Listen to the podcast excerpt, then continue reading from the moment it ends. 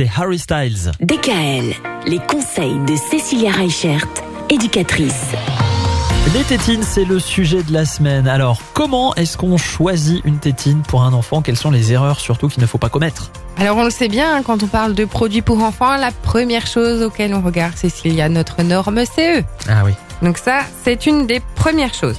Deuxième chose, il faut savoir que depuis 92, les produits pour les bébés sont faits euh, avec ce qu'on appelle des organopolysiliclonanes. Oh là là là Ah oui, là. oui, oui, Mais d'où vous avez sorti ce mot? Alors c'est un gros mot scientifique qui détermine en fait exactement les produits avec lesquels peuvent être faits les tétines de biberon ou les sucettes.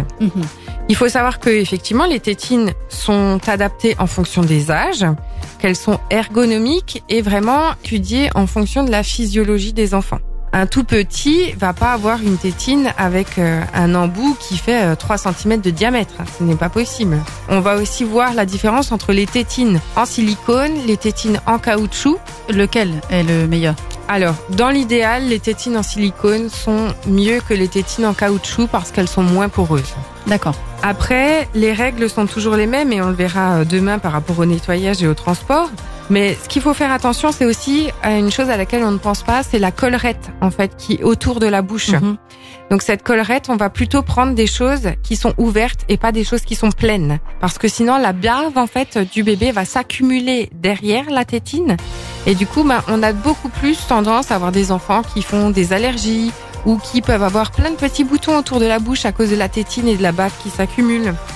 Une chose auquel on ne parle pas assez, c'est qu'une tétine, c'est maximum deux mois qu'on la garde. Parce que il faut vérifier son état tous les jours, vérifier s'il n'y a pas de trou à l'intérieur. On parlait dans le temps des risques liés aux maladies qu'on pouvait avoir par rapport à la tétine. Et c'est vrai qu'une tétine trouée, c'est une tétine qu'il faut jeter absolument. Parce que elle accumule un nombre de microbes qui est assez important. Et c'est vrai que ça peut aussi entraîner chez certains enfants certaines pathologies buccales. Eh bien justement, nous parlerons euh, cette semaine encore de ces pathologies buccales. Il y en a plusieurs qui existent. Comment faut-il les soigner? Qu'est-ce que c'est finalement?